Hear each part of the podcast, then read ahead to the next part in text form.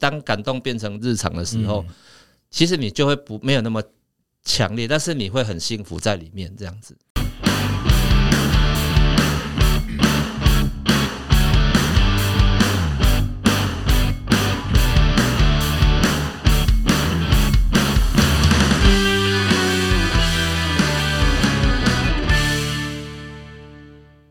欢迎回到我们陈子董的商业洞察。今天我们创业大来宾邀请到我们梦幻行业之一哦，这个算是全台湾呃百分之十，超过百分之十以上的人的梦幻行业哈。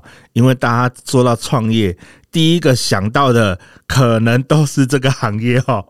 是吧？好，所以啊、我们今天请到了全台湾梦幻行业的代表，我们的创业代表哈。那我们的创业代表，那我们先邀请我们的创业来宾来跟大家自我介绍一下，好吗？OK，大家好，我是廖承安，然后呃，廖天丁的廖，然后早晨的晨，平安的安。那我开的咖啡馆叫三十六味咖啡馆，它是一间就是自家烘焙的咖啡店。算以现在来讲，还算个性咖啡馆这样子，因为只有一间。为什么我们咖啡厅的名字想要叫三十六味咖啡啊？哦，当初我在取这个店名的时候呢，我只是想要找到一个我觉得会让客人比较方便去记得的名字这样子。那后来我又想说，我觉得我的学习背景里面呢，就是。三十六味是一个感官的训练系统，那这样子的一个感官的训练系统，它在一九九七年的时候是美国精品咖啡协会，它把它设计出来的。它就是像一罐一罐的香水，那总共有三十六罐，那每一罐有一个味道这样子。那从这样子的一个就是闻香品开始，让呃每一个要喝单品咖啡的人。可以从这样子的一个训练工具去认识味道。那因为我也接接触过这样子的一个训练工具，我店里面就是有这一套，我就把它秀出来。就是在我店里面，是每一个呃味道都会有一间木头的小房子，就是味道的一个归属这样子。但是在二零一六年后呢，就是呃韩国跟美国精品咖啡协会，他们又推出了一套新的感官的训练系统，叫 T 一百。就是它有一百瓶的味道，那这这些东西其实三十六味跟 T 一百其实都跟呃红酒的那个酒鼻子有很大的关系，因为红酒的品尝也是有这个酒鼻子，就是也设计一罐一罐的，所以咖啡其实是参考红酒这个部分而来的这样子。哦，那所以照这么说，我们陈安哥也是很会品红酒了。呃，就是。对，就是喝的东西，我其实是很喜欢的，就会想要去做品尝、去认识这样子。酒酒类的话，我都喝啦。啊、我个人比较常喝的是清酒这样。清酒这样。对啊，之前是比较常喝 whisky 这样。哦，所以只要有关喝的东西，你都蛮有兴趣去尝试的。是是，是，哇，真是很不容易。只要是喝的，我们都可以闻得到这样的味道。嗯，但是我就不会料理。咖啡馆真的是我们大部分年轻人创业的时候第一选择啊！是，听说听说台湾有二十五 percent 的人想要开咖啡馆，有二十五 percent 那么多人想要开咖啡馆了。对，哇，那那那，嗯，对，现在全台湾咖啡馆其实遍布或全。呃，应该说每一个街道、每一个巷口一定都有属于它的咖啡馆。可是陈安，我们今天可以来聊聊看，咖啡馆真的好经营吗？嗯，咖啡馆其实看似容易，因为咖啡馆如果说你进到这个空间的话，其实是分成两个区块，一个是站在吧台里面的人，一个是站在吧台之外坐在那里喝咖啡的人，这个人，所以。我觉得是两个世界的人。如果说你今天要变成是经营者的话，那你必须要经营者的思维。但是如果说你今天只是觉得你是一个很喜欢喝咖啡，你的思维可能就会影响到你经营咖啡的结果。这样，嗯，所以其实你认为大部分的年轻人，或者说大部分想要做咖啡馆的，应该是先喜欢喝咖啡，所以才想要做咖啡馆。诶、欸，其实我也遇过那种，就是只想要开咖啡馆啊，因为他本身没有在喝咖啡，但是也有开咖啡馆的。啊，但是这种的话，其实他也不太好经营。嗯，因为他不知道怎么去带他的员工，是因为他没有办法用能力来说服他的员工嘛。是，哎，这是一个很大的问题。那我个人是觉得，还是要先自己真的喜欢喝咖啡，然后有把它做生活化的一种，就是每天都会去泡这样子的一个生活状态之后，再去考虑要不要开一间咖啡馆。这样，嗯，明白。哎，那陈楠，你这一个三十六味咖啡馆呢、啊？我们已经开多久了？呃，到现在目前大概有满十一年左右的时间了。哇，十一年呢？这是一个很 long long long 的数字，就是已经磨了一件了哈，十年磨一剑嘛哈。对对对，现在在磨第二次剑了，磨第二次剑了。对，是。哇，那怎你当初怎么会进入到咖啡这一个行业的？呃，我觉得应该是我在高职的时候被我妈妈影响，因为我每天都会看到我妈妈在厨房泡雀巢三合一咖啡。我没有在帮她打广告了，但是那个时候真的是看着看着，我就觉得说，为什么每天晚上都看我妈妈在喝咖啡，都露出那种很幸福的表情这样子。有一天我就问我妈说：“哎，妈妈，我可不可以？”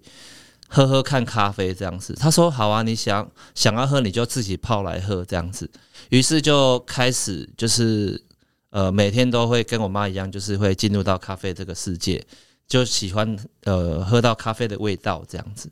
那是因为我在高职毕业之后，我十九岁我就出去外面工作了，所以呃因为十九岁就经济独立之后，我就都在外面咖啡馆开始喝咖啡。但是那个时候的咖啡都是属于意式咖啡，诶，有加牛奶的咖啡为主这样子。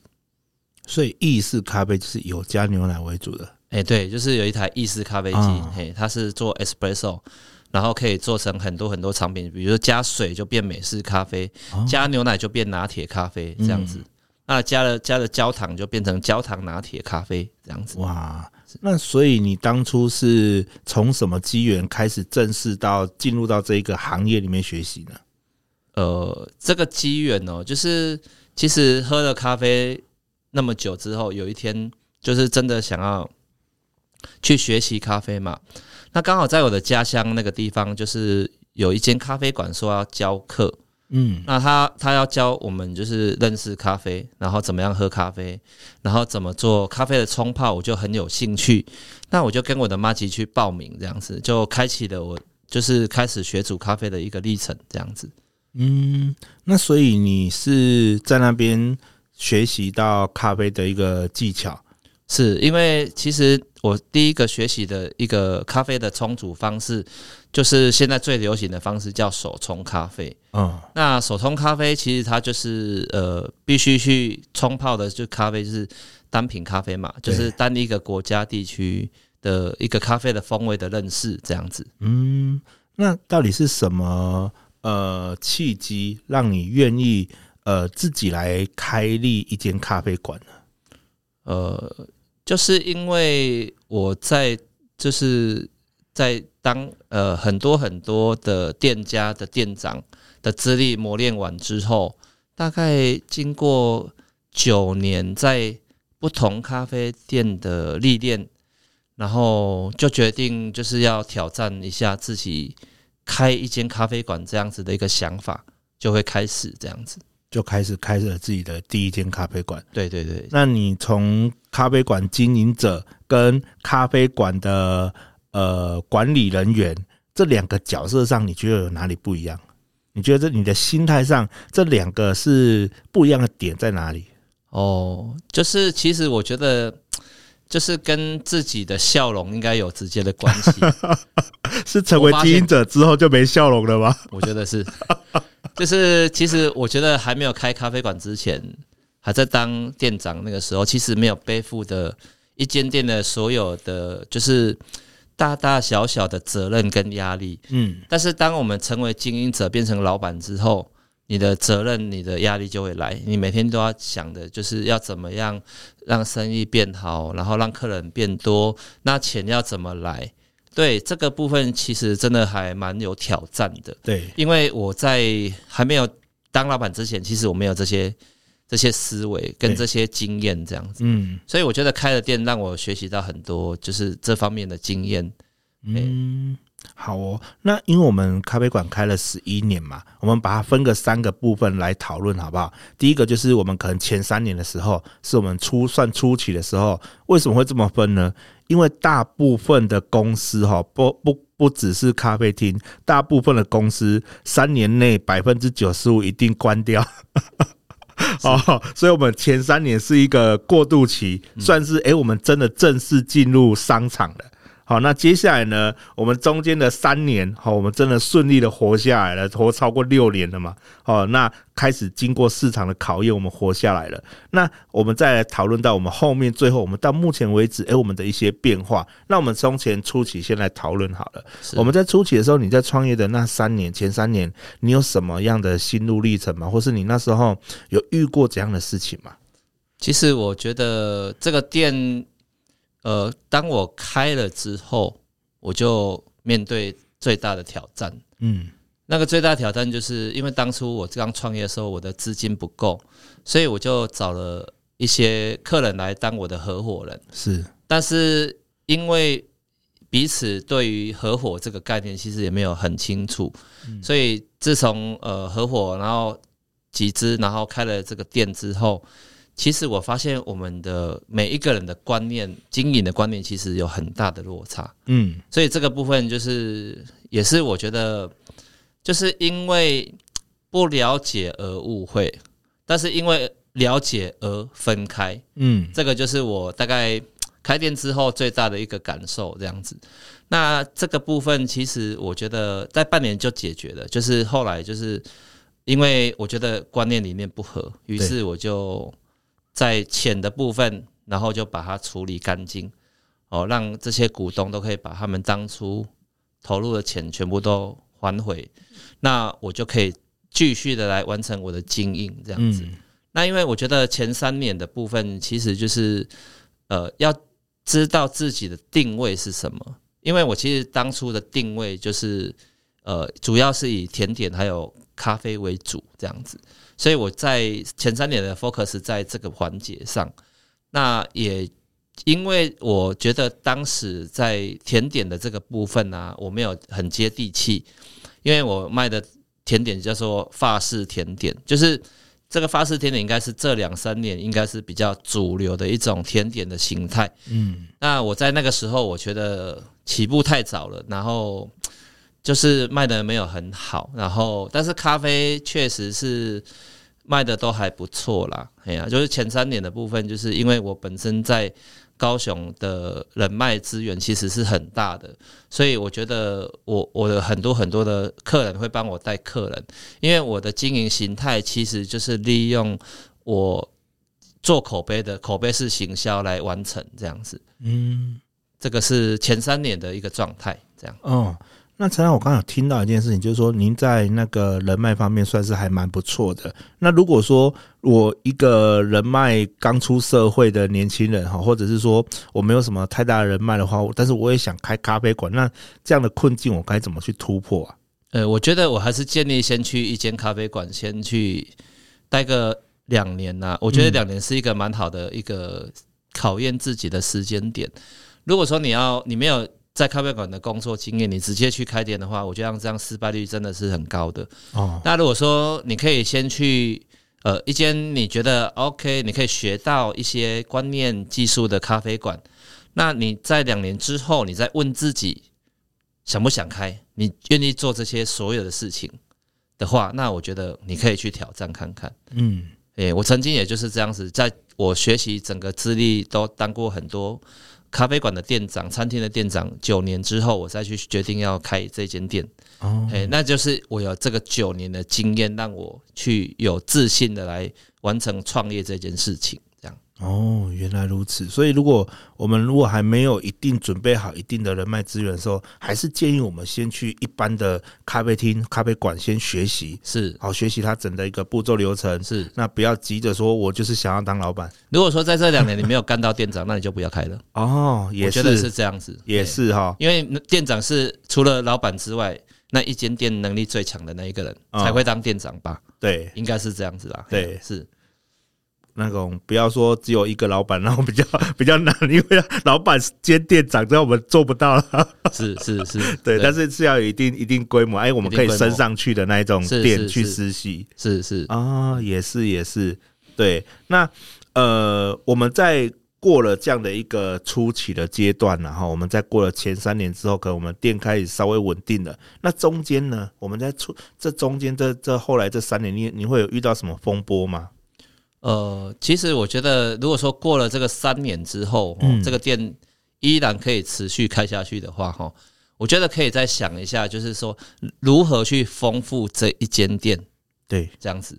所以我在第四年开始之后啊，其实我在呃大概前前半年，我大概花了前半年的时间去把高雄的所有的早午餐店，呃，最有名的。然后就吃过一轮这样子。哇，因为我第二个阶段我想要做的就是卖早午餐，嗯，那个时候呢，其实真的开始有一种早午餐的酝酿潮，就是很多很多地方开始在卖早午餐，所以就是潜在哪里，你就要有那个敏感在哪里，所以我就选择研究一下。好，那因为我觉得第四年，因为我找到了食材，其实都没有很好，都没有很喜欢，但你自己吃到你没有很喜欢，你就没有自信。后来我觉得就是真的很认真的去找寻我们要的一些呃面包的食材跟一些原物料之后，就在第二年的时候，我觉得是应该也是大爆发的一年，就是真的呃那个时候只要是假日啊，大概就是翻桌率大概会有两轮，就是真的来吃早午餐的。哎，那但是因为就是因为在那个阶段我体验到一点，就是每天都好多人，但是。就是为什么？就是在这个呃这样子的一个环境条件之下，吼，你就会觉得说，好像大家不是来喝咖啡的，欸，嗯，大家变成是来吃早午餐，好像好像那里怪怪的这样子，好像从咖啡厅变成早午餐店了。所以，对，但是我也做过风光的那几年，这样子，嗯，我觉得也是满足了心里呃想要追求的那个区块，然后。到现在为止哦，就是还是让很多很多客人很怀念那个时候的早午餐的一个口感跟呃做出来的一个品质这样子啊。那那个人生就是走了另外一个阶段，就是因为后来来帮忙的一些员工，其实就是在守旧，然后也没有办法做出创新。那于是我就找了一个时间点把它结束掉，因为我觉得我希望让客人在。好的回忆的那个时候去结束这个部分，那也在那个时候去想说，其实，在开咖啡馆的初衷，我的初衷是什么？那我找到我的初衷就是咖啡，嗯，所以我什么东西都可以不要有，但是我就是要把咖啡留下来，所以后来才就是变成是就是以咖啡为主这样子，嗯，对对对对，这就是后来的改变。哦，那所以。呃，我们如果做炒午餐，其实它是跟厨师很相关性的。是是是，只要厨师换了一个人，其实整个餐厅的那个味道味道会真的会改变，就不一样，就不一样了。对，所以我们最后还是回到我们原始的初心，我们咖啡的一个初衷这样子。是哦，那所以接下来啊，我们来谈到我们的现况跟你的未来。好，那你现在的一个呃状况呢，就是你在营运咖啡馆目前现况是什么？呃，现况的话，其实因为呃，二零一九年的疫情爆发之后，其实改变了很多消费者的习惯。对，那这个消费者习惯一被改变之后，其实这个咖啡馆的呃，算是内用的部分，其实已经没有像以前那么多的人，嗯，会坐在咖啡馆喝咖啡了。对啊，那你再加上很多呃连锁品牌的竞争之下，其实我发现呃，门市的部分的。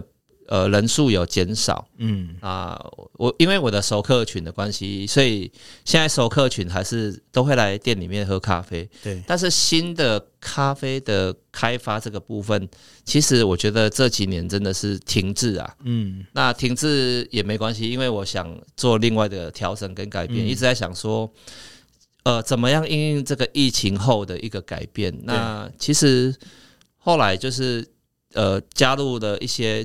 呃，商会之后，我觉得也改变我的思维，因为过去的我就是在做一般客户，就是 B to C，那加入商会之后，我现在新的思维是希望可以多做一些 B to B 的部分，这样子找到一些合作厂商，我们可以提供他咖啡豆。对，所以呃，就是疫情后我，我我目前还是会以咖啡豆的销售为主，嗯，然后找到这样子的一个族群。这样子了解，那所以你的这样的族群大概会是哪样子的人呢？或者是说，你有没有想过，你最呃可以跟你合作的那些 to B 的那些对象啊，你会希望他们是怎样的人？因为对于这个咖啡豆的一个通路啊，其实很多人他其实他也不清楚，他可能也不知道他需要你呃呃对啊，所以有没有你有没有想过设想过说，诶，也许是哪些人是可以跟我们这次咖啡豆来做配合做合作的？嗯。我我有想过啊，但是我觉得，因为呃，我们做的咖啡的设定品质上是比较属于精品级的咖啡以上，嗯、所以我觉得原本有想说，哎、欸，我们可以供应一些没有在烘咖啡的店家，像餐厅这种。但是餐厅其实呃又有分很多种类型的餐厅这样子，所以基本上我发现，如果说你今天是一间日式料理。其实他们也没有买咖啡啊，吼，嗯，所以餐厅的选择上，我觉得是真的。我我目前如果说以我的单价，我适合是走无菜单料理的这一种族群，嗯，我觉得这个族群是我蛮想要的一个一个合作的一个对象，对，因为他们可以呃用的咖啡的水准跟品品质也会要求比较多，比较高这样子，那我就可以为他们来做一些客制化的烘焙这样子，这个族群是我。会比较喜欢的这样子哦，那所以我们这样，诶，那我们如果照这样讲起来的话，也许其实我们呃可以合作的，除了餐厅之外，可能也有一些会供应咖啡的一些场合，比如说像我们在目前的呃联合公办公室这种空间，是是不是他们也许也会供应给他们的呃客户啊，或是他们的进驻厂商。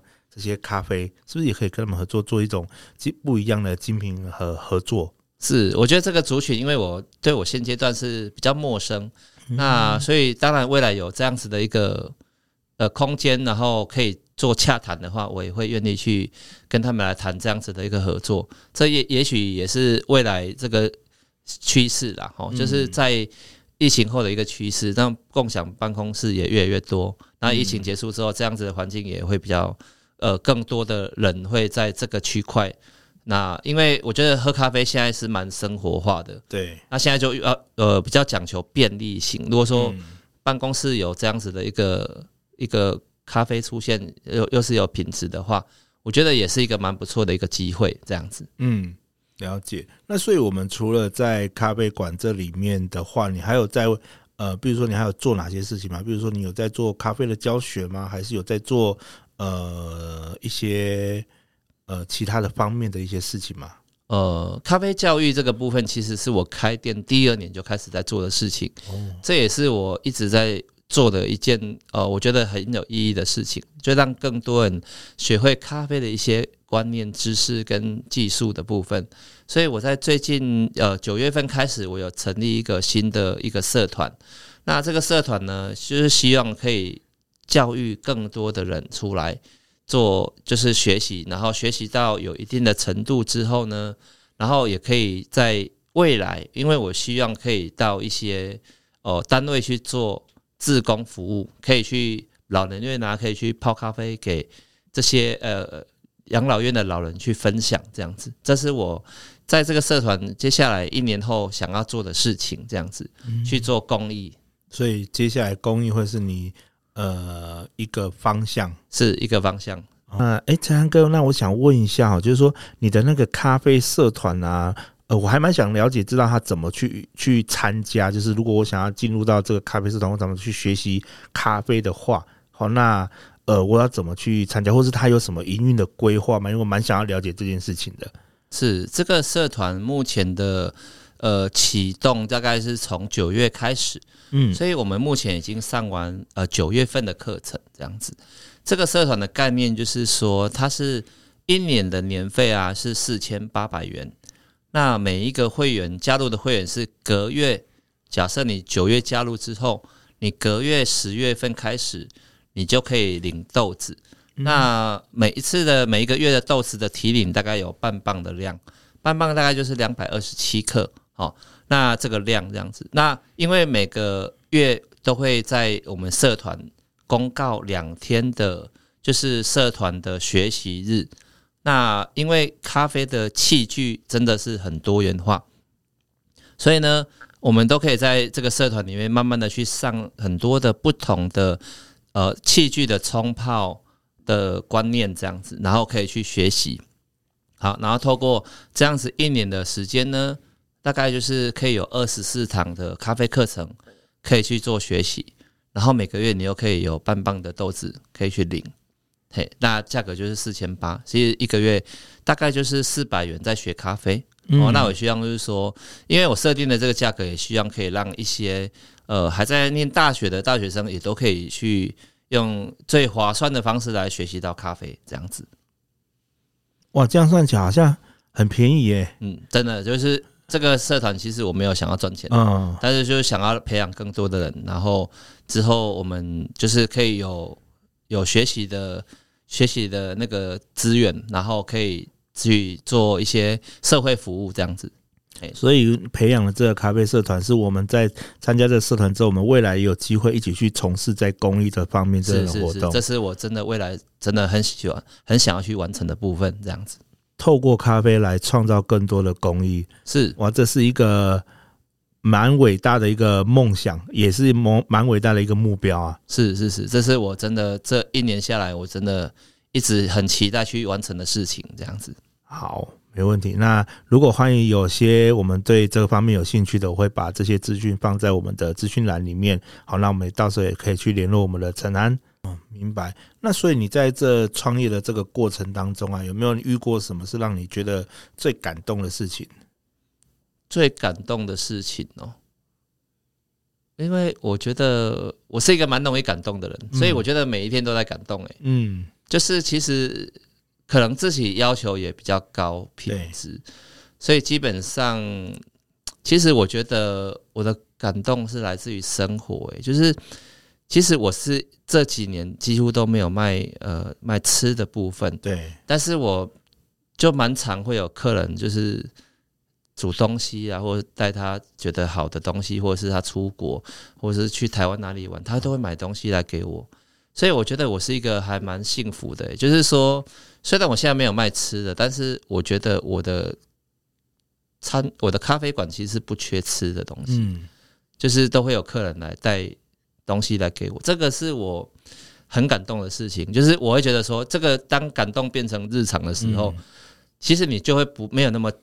强烈，但是你会很幸福在里面这样子，所以它已经变成是一种，呃，你的咖啡馆其实它已经不不再只是一间咖啡馆，它可能已经变成你顾客里面的连接了。是是，是，它已经成为你呃这些顾客们他们生活中的一个部分。嗯，对他们而言，可能这里也不仅仅是咖啡馆，是，而是他们的情感一个寄托。他们的交交谊厅吧，因为我的客人很容易会认识彼此这样子，然后就互相就变成朋友这样子。哦，所以他们就从把这里变成是一个呃自己的客厅交谊厅的感觉了。是因为当初设计咖啡厅的空间的时候啊，嗯，其实我跟我的设计师说，我想要给客人一个家，对的感觉。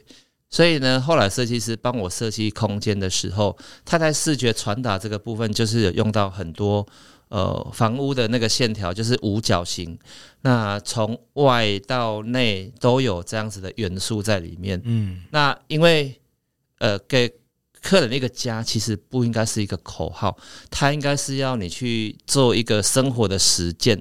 所以我其实，在开店的每一天，我都是很认真在做这样子的事情，嗯，希望可以让客人可以感受到，他来到这里就是很舒服，然后很亲切、很温暖这样子。当然不是每一个家都很温暖，但是我希望给他是一个很温暖的家，这个感觉为出出发点这样子。了解。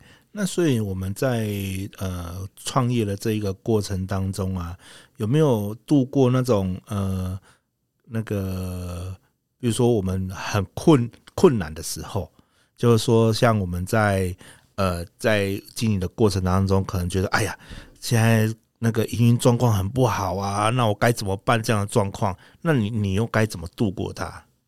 嗯，好问题。这个部分其实我觉得刚开店的开始，其实我就遇到这样子的问题。嗯，那就是因为因为观念不合嘛，然后因为这些股东就是想要联合退出对咖啡馆的经营，然后他们想要拿回钱。所以其实那个时候，其实我很困扰，因为我真的没有那么多钱。嗯，于是呢，我就去银行做融资，然后再跟我的就是身边的朋友去借款，这样子。那这个部分，其实我觉得，如果说是钱的问题，我们就需要找到钱来解决这个问题，因为我我需要我把焦点是放在经营上，而不是人的这个就这样子的一个纠纷上啊，哎呀、嗯。所以我觉得我目前遇到最大的问题，当然就是呃刚开店的那个时候，那还有就是去年的那个时候，其实去年那个呃五月中爆发疫情，让就是呃没有开放呃咖啡馆内容空间的那个时候开始，我觉得我其实是蛮大的危机感。那个时候我其实是蛮焦虑的。那我在那个时候在想说，到底要怎么去改变我的经营模式，然后。呃，让自己可以在哎、真的假设有一天我不不开放门市的内用的时候，我还是可以活得好好的方式，我就在找这样子的答案，这样子。嗯，这样听起来真的很不容易耶，因为其实呃，你这样的十一年的过程当中啊，我们遇到的就只有呃人之股东之间的一个问题，是对你而言是最大的困扰嘛？对啊，那可是我们像我们在很多人在经营过程中，他其实。最最遇到最大困扰是顾客都不会来，嗯，对，其实像这个可能呃，看能不能分享一下，说为什么你的顾客都会总是愿意来到我们这里？对，因为其实像我遇到很多的朋友，好，不管是什么行业，可能不同的行业，那他们遇到最大问题，可能就是说，诶，我们在顾客在呃交际的过程当中，可能顾客经常没有忠心。好，对我们的呃服务都不中心，是到底他也想不出到底是我们服务出了问题吗？还是说是我们跟顾客的关系没有建立好呢？还是我们的价格真的是太贵了呢？为什么顾客他总是留不住？可是我们在过这十一年的过程当中，诶，好像刚刚我们听我们陈安哥在这样讲的过程当中，好像没有遇到太多这样的问题。对啊，那可以分享跟我们的朋友分享一下，说，诶，我们可以怎么去经营这一块的关系？是。呃，其实我觉得就是，嗯，从一进到咖啡厅之后，到一一个客人要离开咖啡厅的过程，我其实在我还没有开店之前，我其实很想很常在想这个事情。那我分享一个我在还没有开店之前的的经验，让大家知道好了，嗯、就是有一次我在。台中的咖啡厅，我我是在帮人家工作了，然后那个时候我是在一个咖啡吧当一个店长。那因为那个地方啊，就是那个地方是一个游乐区，就是所以几乎你每天遇到的客人都不会重复，很难重复，因为它是一个游乐区嘛。嗯，那所以我我在跟我进去那个咖啡吧的时候，我就把所有的 partner 啊，就是召集过来说。我们一定要有个思维，就是说，我们服务这些客人一辈子只会有一次的机会。嗯，那你要让他留下的是什么样的印象，跟什么样的感受？这个一定要先想好。如果说你要让他留下一个非常好的印象跟感受，你要做什么事情？所以从他一进来点单的那个时候，到他离开这个咖啡吧的这个过程，这是一个什么样的感受？比如说。你今天吃一一碗馄饨面是五十块好了，你得到的服务感受是什么？你今天去吃一个午餐大料理两千五百块，我这是差了很多倍哈，差了一二十倍。那你能够得到的体验跟感受又是什么？所以如果说我们用这样子的一个想法在前面的话，基本上你接下来的服务你就会知道你应该做什么，从点单开始，然后这个过程的服务。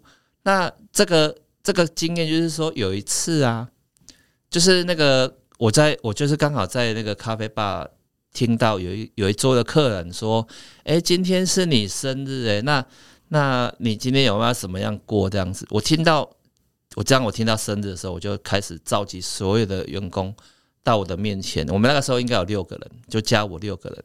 我就说：“我们现在要去第二桌唱生日快乐歌，唱完我们就快闪离开。”回到你的工作岗位，但是我们现在利用一分钟的时间来做这件事情，然后我们开始行动这样子，然后大家就很配合，然后我们就出去，然后就就在第二桌的时候就对着客人那一桌的客人唱生日快乐歌，那个那客人超级超级开心，我都没有送他什么，我只是送他一首歌，但是我觉得那个就是让我的客人留下一个非常非常好的回忆，他一定会记得他曾经来过这个咖啡吧，然后这些呃工作人员帮他唱了生日快乐歌这样子。嗯，这个就是感受，就是说他没有多花钱，但是他得到的感受是很棒的。